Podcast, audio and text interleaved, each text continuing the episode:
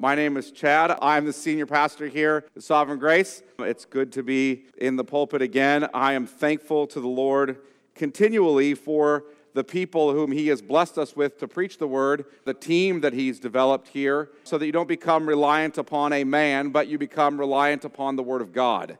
So we give thanks to Him for that grace. With that said, turn in your Bibles to Psalm 119, verse 129 through 136. We are, I'll remind you, a people under the Word of God, which means we want you to follow along with us in the Word of God and see that the things we are saying are so. Psalm 119 and verse 129. I'll be reading from there through verse 136. This is pay. If you follow along with us, this psalm is broken down by the Hebrew alphabet. This particular week we're on pay. Next week, sade. We just did ayin. Those are eight verse chunks that you have broken around the Hebrew alphabet. Psalm 119, verse 129.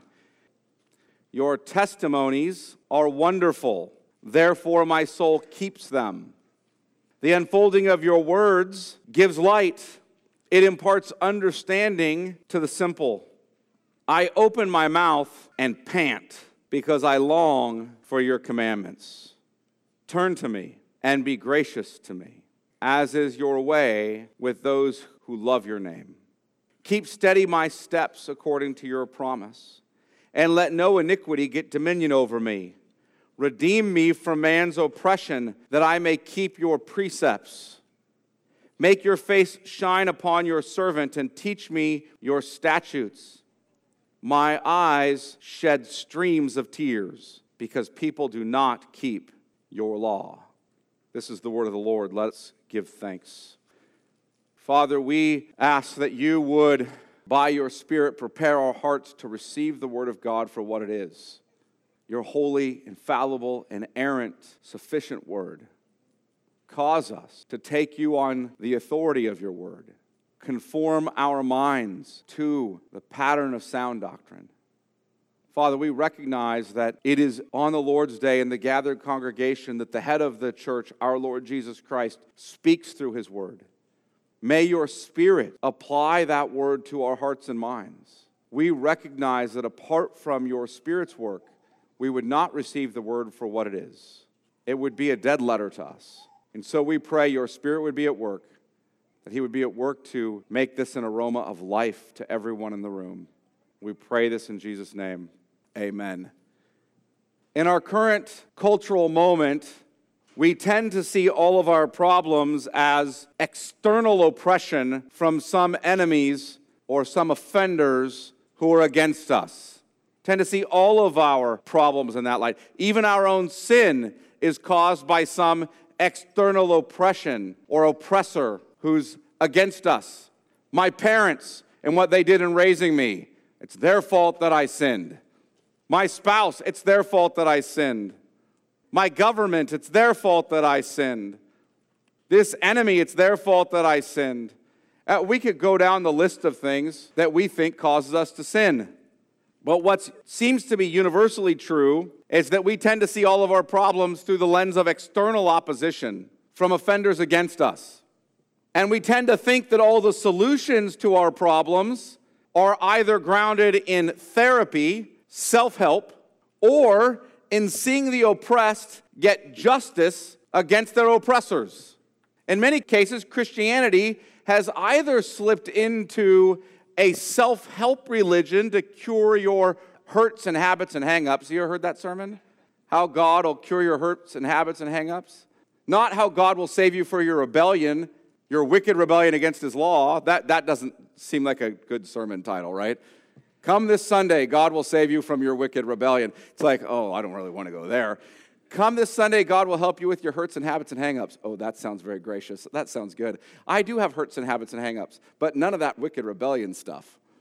How God will either do that or Christianity has become some kind of social justice religion that exists to help you get yours against your oppressor. The church is going to rise up and the church is going to put down our oppressors and give us justice. Enter today's text. This is the prayer or the song of a man, David, who has been oppressed by his enemies. He's really facing oppression.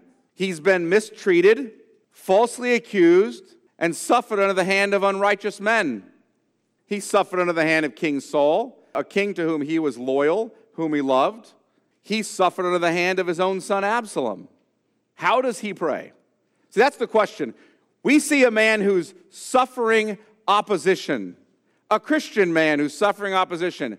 How does he pray? How does he sing in the midst of that oppression, in the midst of that external opposition? This is a spirit inspired song. We don't often enough think about the Psalter as what it is. It's a set, if you will, of 150 songs that the church sings. Here's 150 God inspired songs for the church to sing. And here we see David singing, teaching us to sing. And this morning I want to notice three emphases in this song that we ought to learn from David. As Christians, we need to learn these emphases. First emphasis we're going to focus on is that David pants after the wondrous word of God. That we'll see that in verses 129 through 131. David is panting after, longing for the wondrous word of God. Second, we see David rest in the gracious God of that word. Did you catch that? He's panting after the wondrous word of God, and he's resting in the gracious God of that wondrous word. We'll see that in verses 132 through 135. And then, third or finally, we're going to look at how David grieves. David grieves over the rejection of God and his word. He grieves over the rejection of God and his word. So, look with me at our first point or our first emphasis. He pants after the wondrous word of God, and we ought to pant after the wondrous word of God as well. It's really what I'm driving at. What David is singing here, we ought to be singing. What David is praying here, we ought to be praying. And one of his prayers or his songs is that I pant after your word. So look at Psalm 119 and verse 129 through 131. Your testimonies are wonderful. I just want to stop there for a minute. What are his testimonies? The testimonies that we find in God's word here in God's Word about God's creative work. In the beginning, God created the heavens and the earth. We hear wonderful testimonies about the order and beauty and glorious purpose of God's creation in His Word. And He says, Your testimonies are wonderful. We hear about God's providential governance of that creation in His Word.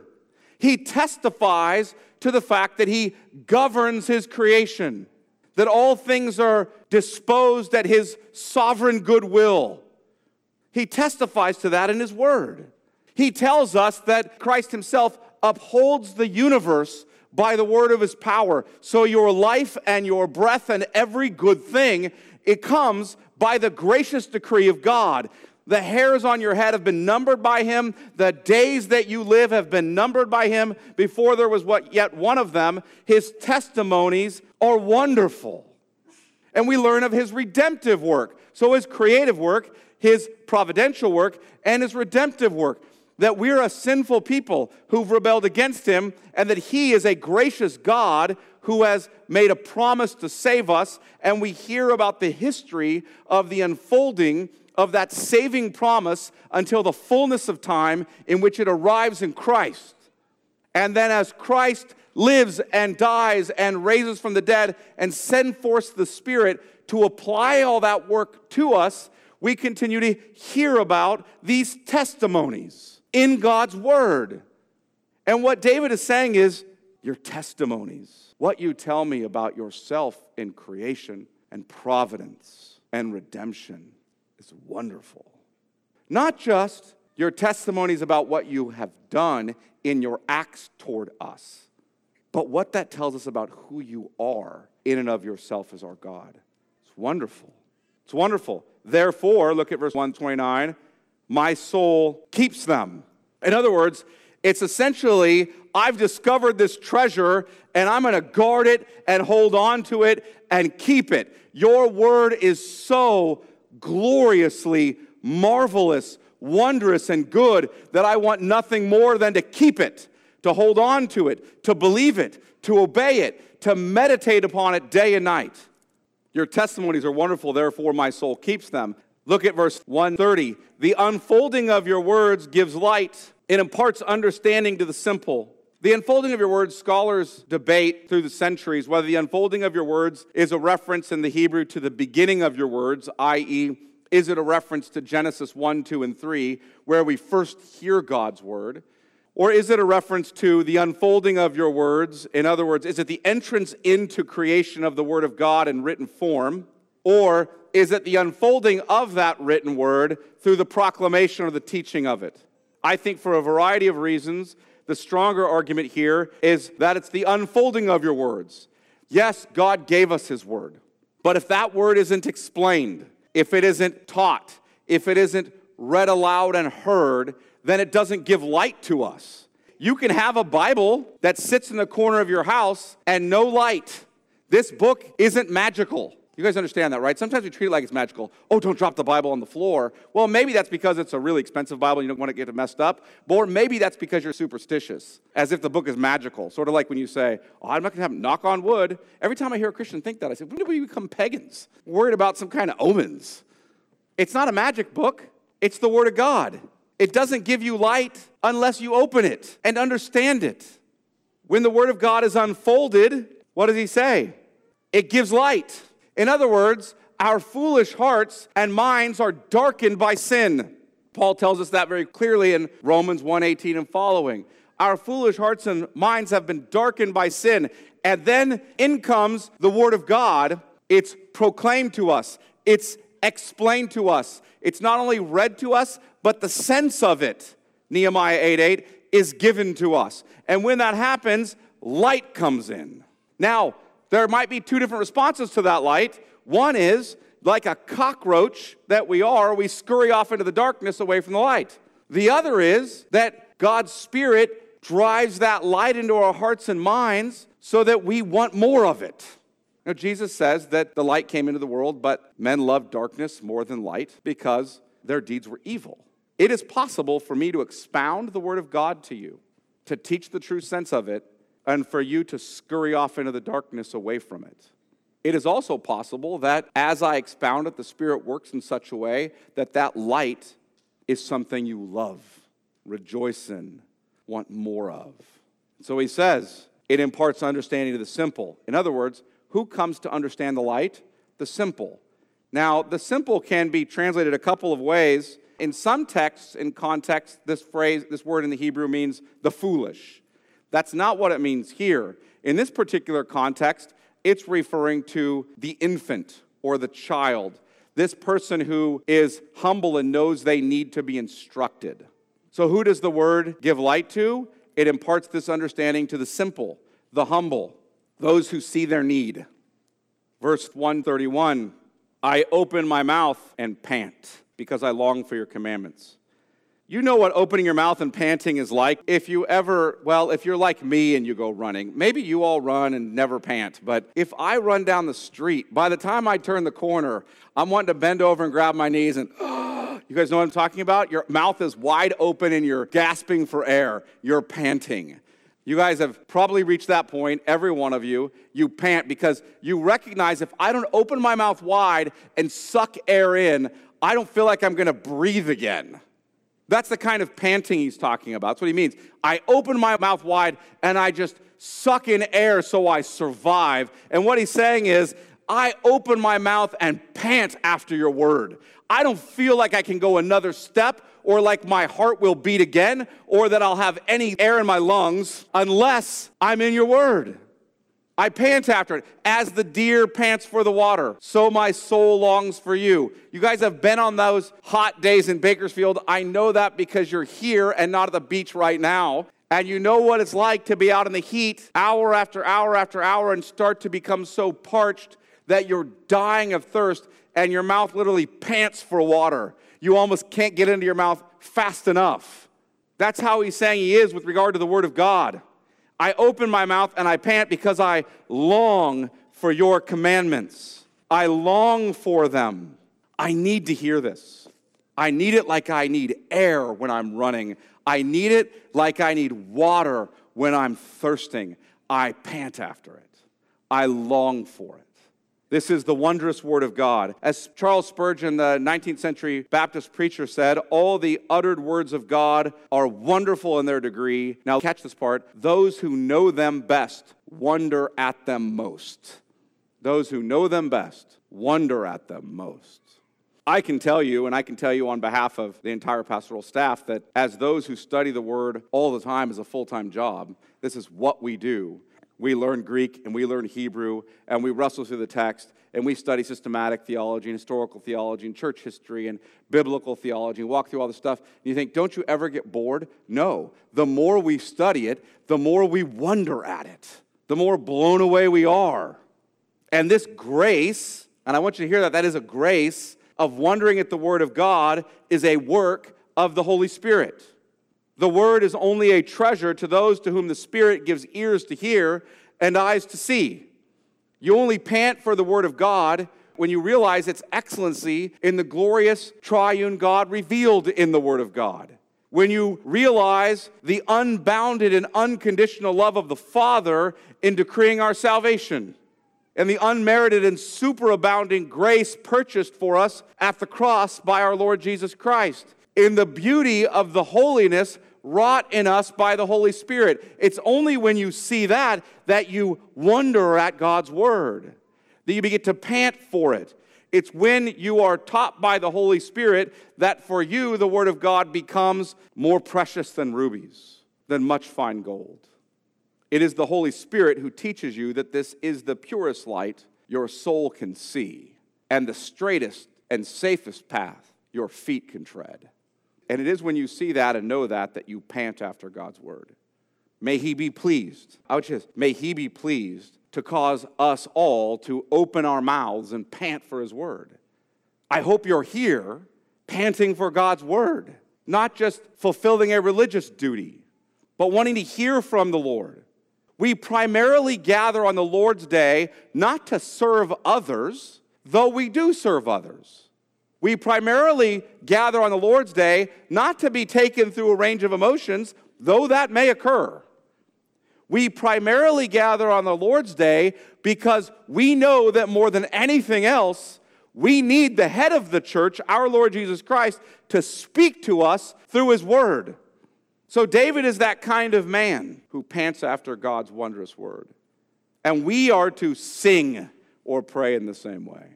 So let's consider our second emphasis. He not only pants after the Word of God, he rests in the gracious Word of God. Look at verses 132 through 135. Turn to me and be gracious to me, as is your way with those who love your name. Keep steady my steps according to your promise, and let no iniquity get dominion over me. Redeem me from man's oppression, that I may keep your precepts. Make your face shine upon your servant and teach me your statutes. Here's what David's doing. He was extolling the word of God in the prior verses, but now he's turning to say to the Lord, I need your grace. I need your favor. I rest or cast the weight of my burdens upon you. I need your help. See, I find the word of God to be wondrous. I pant after it. But I don't just come to the word of God because I want some word from God. I come to the word of God because I want God himself. I need you.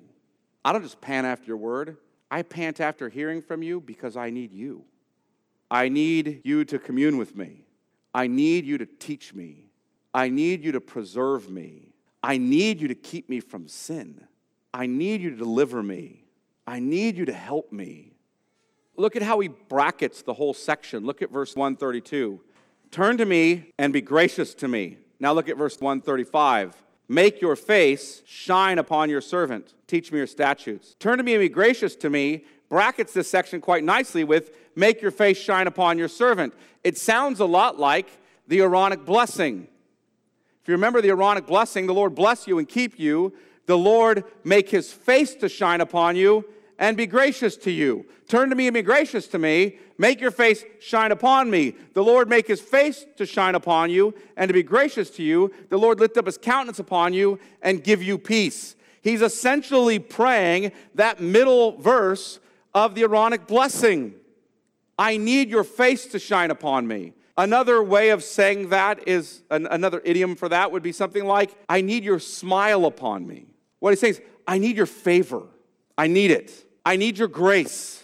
If you're not for me, and if you're not actively for me in your works toward me, I have no hope. He's resting in the gracious God of the Word. This is not merely, I need to keep the wondrous Word of God, but I need the gracious God of that wondrous Word you can hold this book in your hand, you can study this book, you can study it, you can become a scholar of it, you can learn Greek and Hebrew and Aramaic and read in its original language and join us at our staff meetings and do syntactical diagrams which excite me beyond what you might imagine. I'm not kidding. Sounds weird, but I love it. You can do all of that. But if you do not have the grace and favor of the triune Lord in this book, then all your learning is useless. It's entirely useless. We don't need the knowledge of the truth that accords with civil behavior. See, I can be an educated, biblically educated, and civilly decent unbeliever. Have you guys not met one? Civilly decent people who are biblically bright and don't believe. I know folks like that. They know the word quite well. They're morally decent people and they don't believe.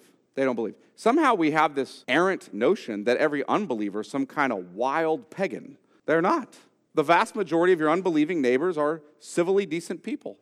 Some of them are even fairly knowledgeable about the Bible. Not many in our current era, but some. I need no supernatural work of grace for any of that. I don't need a supernatural work of grace to be a civilly decent person, and I don't need a supernatural work of grace to be studious in the Bible. What we need is the knowledge of the truth that accords with godliness. To know the truth in such a way that we become godly requires a work of God's supernatural grace.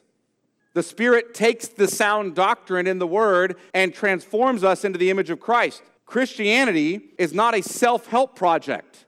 It's not a self help project by which we clean up our mess with God's insights and God's assistance. So you come, and this week I'll tell you how God teaches you in your word how to clean up your mess in business, or how to clean up your mess in marriage, or how to clean up your mess in child rearing, or whatever it is. Here's how you do it. Look at how insightful God is. Look at the assistance He'll give you with your self help project.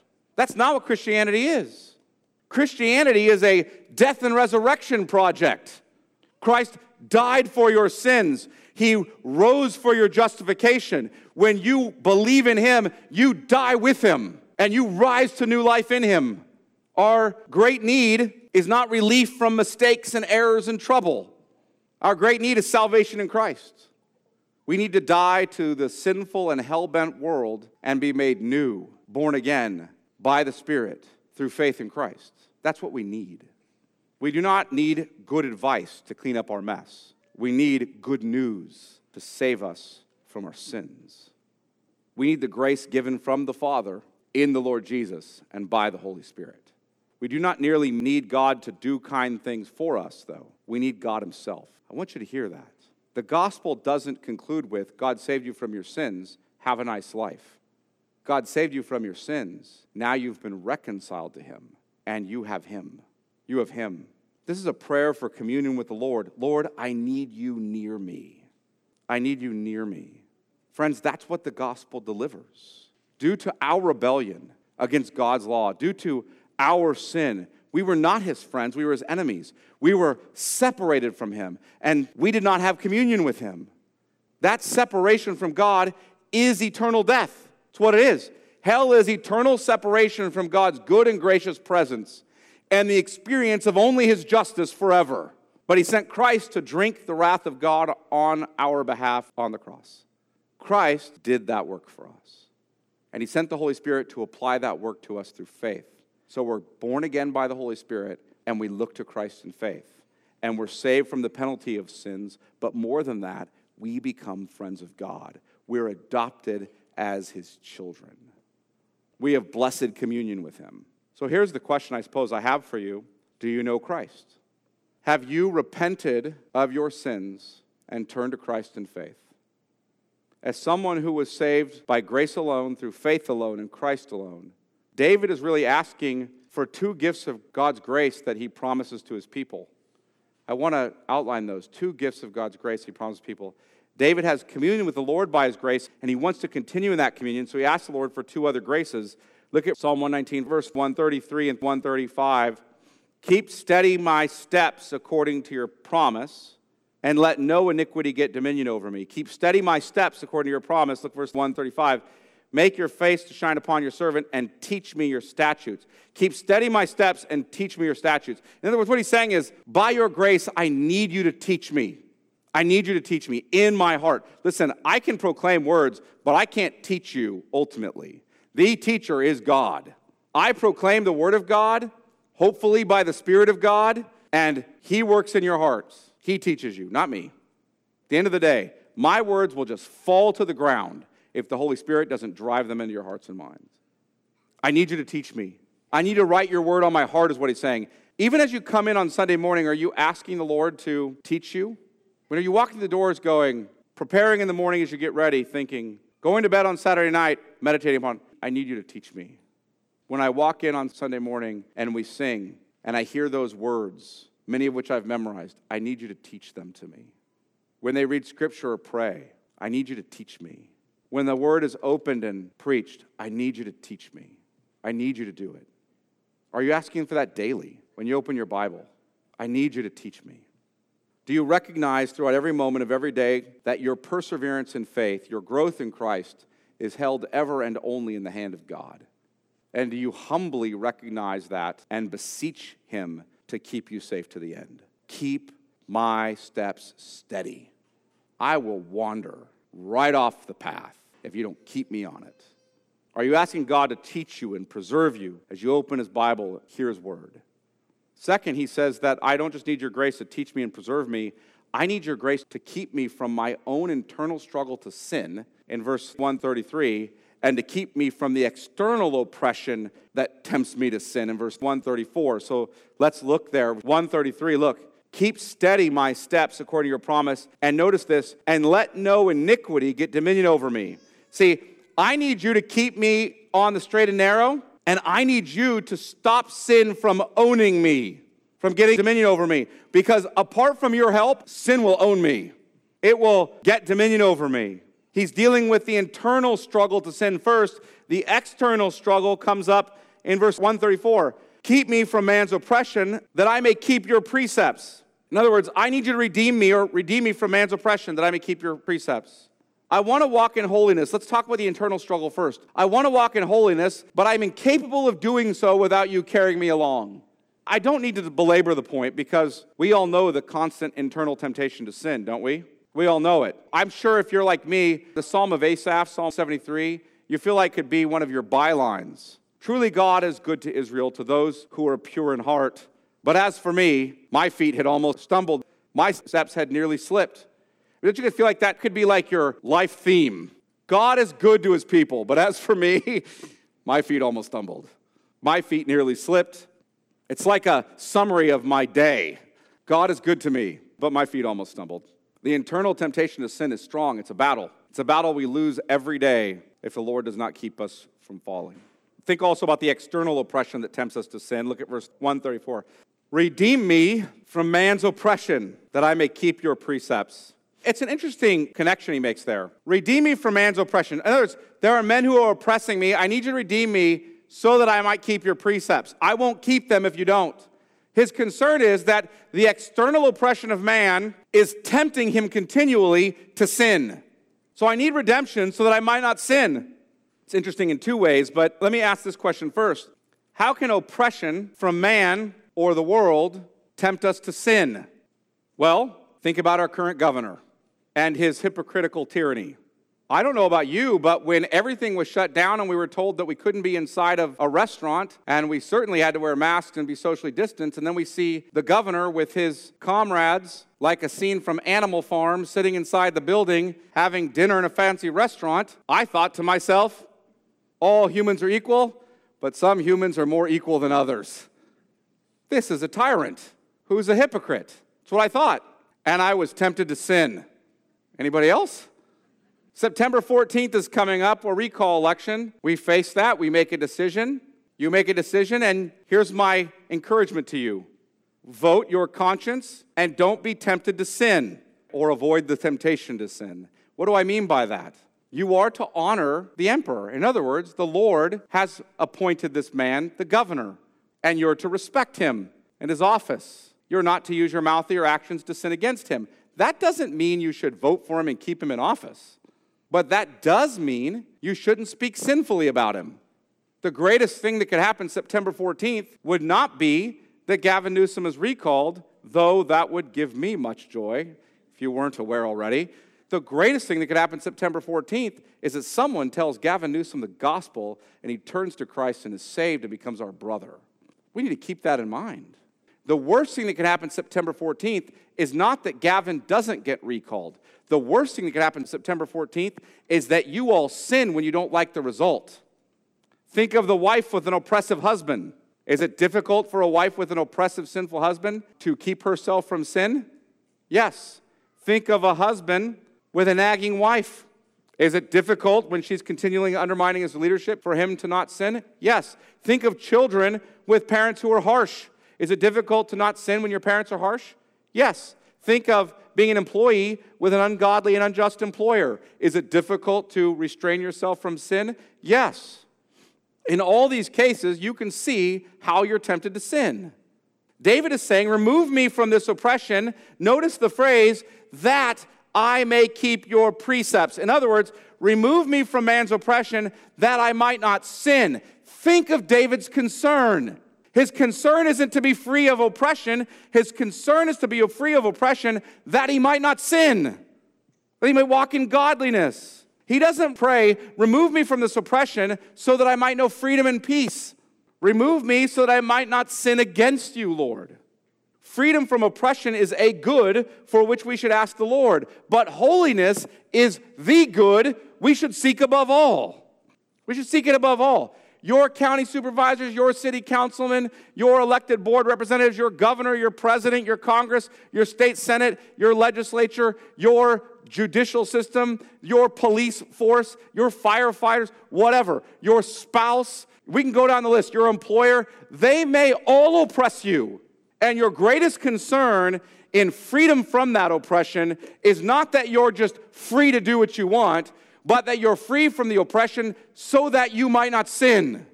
Because your great concern is your holiness before God. Our greatest fear should not be continued suffering under an oppressor. Our greatest fear should be sinning against our holy God. Finally, let's look at David's third emphasis, and this one will come quickly. It's just one verse, verse 136 he grieves over the rejection of both God and his word. My eyes shed streams of tears because people do not keep your law. Why do David's eyes shed streams of tears? This language here is a figure of speech that um, could be translated rivers of tears run down my face. My eyes shed streams of tears. Why? Because people do not keep your law because they actually, the word here in Hebrew is this pronoun they, because they do not keep your law. They are the people who are opposing him and persecuting him. They are men like King Saul or his son Absalom, whom he loves. They are the subjects of his own kingdom. They do not keep God's law. They dishonor God's name, and they will face God's just wrath. But notice, my eyes shed streams of tears because I really don't like my current life situation. That's not what he says. My eyes shed streams of tears because they do not keep your law. These are tears of deep sorrow for God's dishonor. Men are dishonoring God, and that grieves him. And they are tears of deep sorrow for the miseries that sinners are bringing upon themselves. We see this language in Lamentations and in Jeremiah as God's appointed leaders, weep over the lawlessness and coming destruction of God's people. Please note this David is not weeping because of the oppression he's enduring. This is not self pity. These are not tears of self pity. He's weeping because they, his oppressors, do not keep the law of God. This is the pity of a man whose heart is like the Lord's. He is heartbroken because God's name is disparaged, God's law is disregarded, and God's judgment is directed at his people. That breaks his heart. Look at Luke 19. You'll see this with Jesus. Luke 19 and verse 41. And when he drew near and saw the city, that's Jesus drawing near. When is this? this is just after the triumphal entry. This is during the last week of his life when he knows his own people are going to betray him at the cross. As he drew near and saw the city, he wept over it, saying, Would that you, even you, had known on this day the things that make for peace, but now they are hidden from your eyes. For the days will come upon you when your enemies will set up a barricade around you and surround you and hem you in on every side and tear you down to the ground, you and your children within you, and they will not leave one stone upon another in you because you did not know the time of your visitation. In other words, Jesus is weeping because he's come to save his people and they don't see it. And so he knows what's coming for them is God's righteous wrath. And he's weeping over them. The Lord Jesus is weeping over the very people who are his oppressors, the very people who falsely convict him and beat him and crucify him. He's weeping over them, but his heart is that they would be saved. His desire is that God's people would honor his name. I suppose I have a question. When you see an unbeliever, an oppressor, someone who actually comes after you in some way, do you ever have this response? Because this is the response of the Lord's prophets, this is the response of the Lord's king, this is the response of the Lord Jesus. Is that ever our response? How many of us see our elected leaders acting wickedly and weep over them? How about our spouse who's acting unrighteously? Or our boss who's unjust? How many of us do that? That's the heart of our Lord.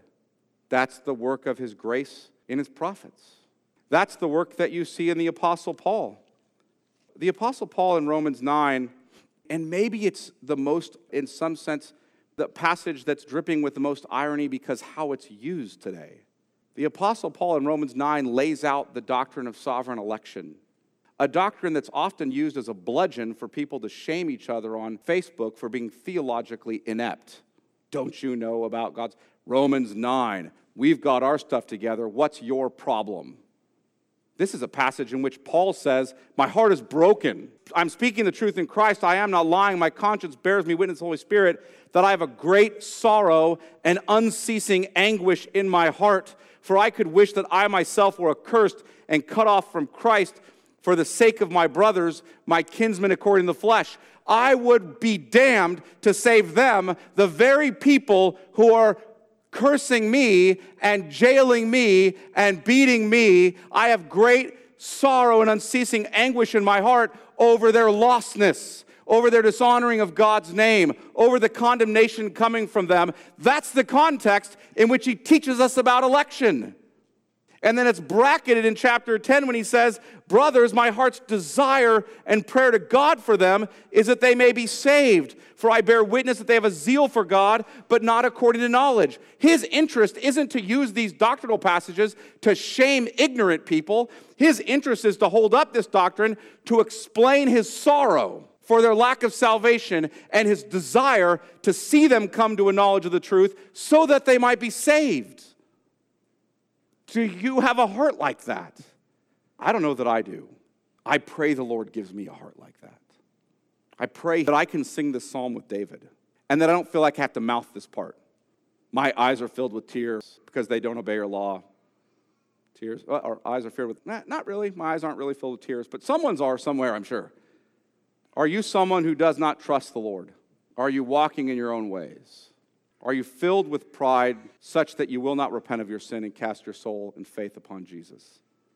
Listen, if you don't trust the Lord Jesus, then God's wrath is coming for you. You've disobeyed God's law, and you will incur the miseries of all those who do. But please see his heart for you. He is not delighted that God's wrath is coming for your sin. The Lord Jesus weeps over that reality. It gives us no pleasure to tell you that all those who remain in their sins are damned to eternal hell. That is not something we're pleased to say. But it does give us great pleasure to tell you that Jesus saves. Look to him, trust him, follow him, believe in his name. Is your heart, believers, affected by dishonor for God's name and the judgment that comes upon them? Are we grieved in this same way? The Holy Spirit was making Paul like Christ. That's why his zeal for the honor of God's name was what it was. That's why his sorrow and grief over the lostness of his people was what it was. It's only as we see the wondrous word of God for what it is and pant after it and turn to God and recognize our desperate daily need for his grace that we're going to develop a heart that grieves for the honor of his name and the judgment of those who do not believe. Let me pray. Father, we ask that you would, by your Spirit, do this work in us. We certainly know that we can't do it. We recognize that we ought to be those who pant after your word, and yet recognize that so often we are cold and callous and disinterested. We repent of our sins and we give thanks for your grace and ask your Spirit to cause us to pant after the word. We recognize that we need your grace to teach us, to preserve us. We need you to be actively at work in us all the time or walk away in sin. And yet we also recognize that we are so often prideful and self reliant and looking to anything other than your grace. We repent of that and ask that your Spirit would be at work in our hearts to cause us to see our constant need for you.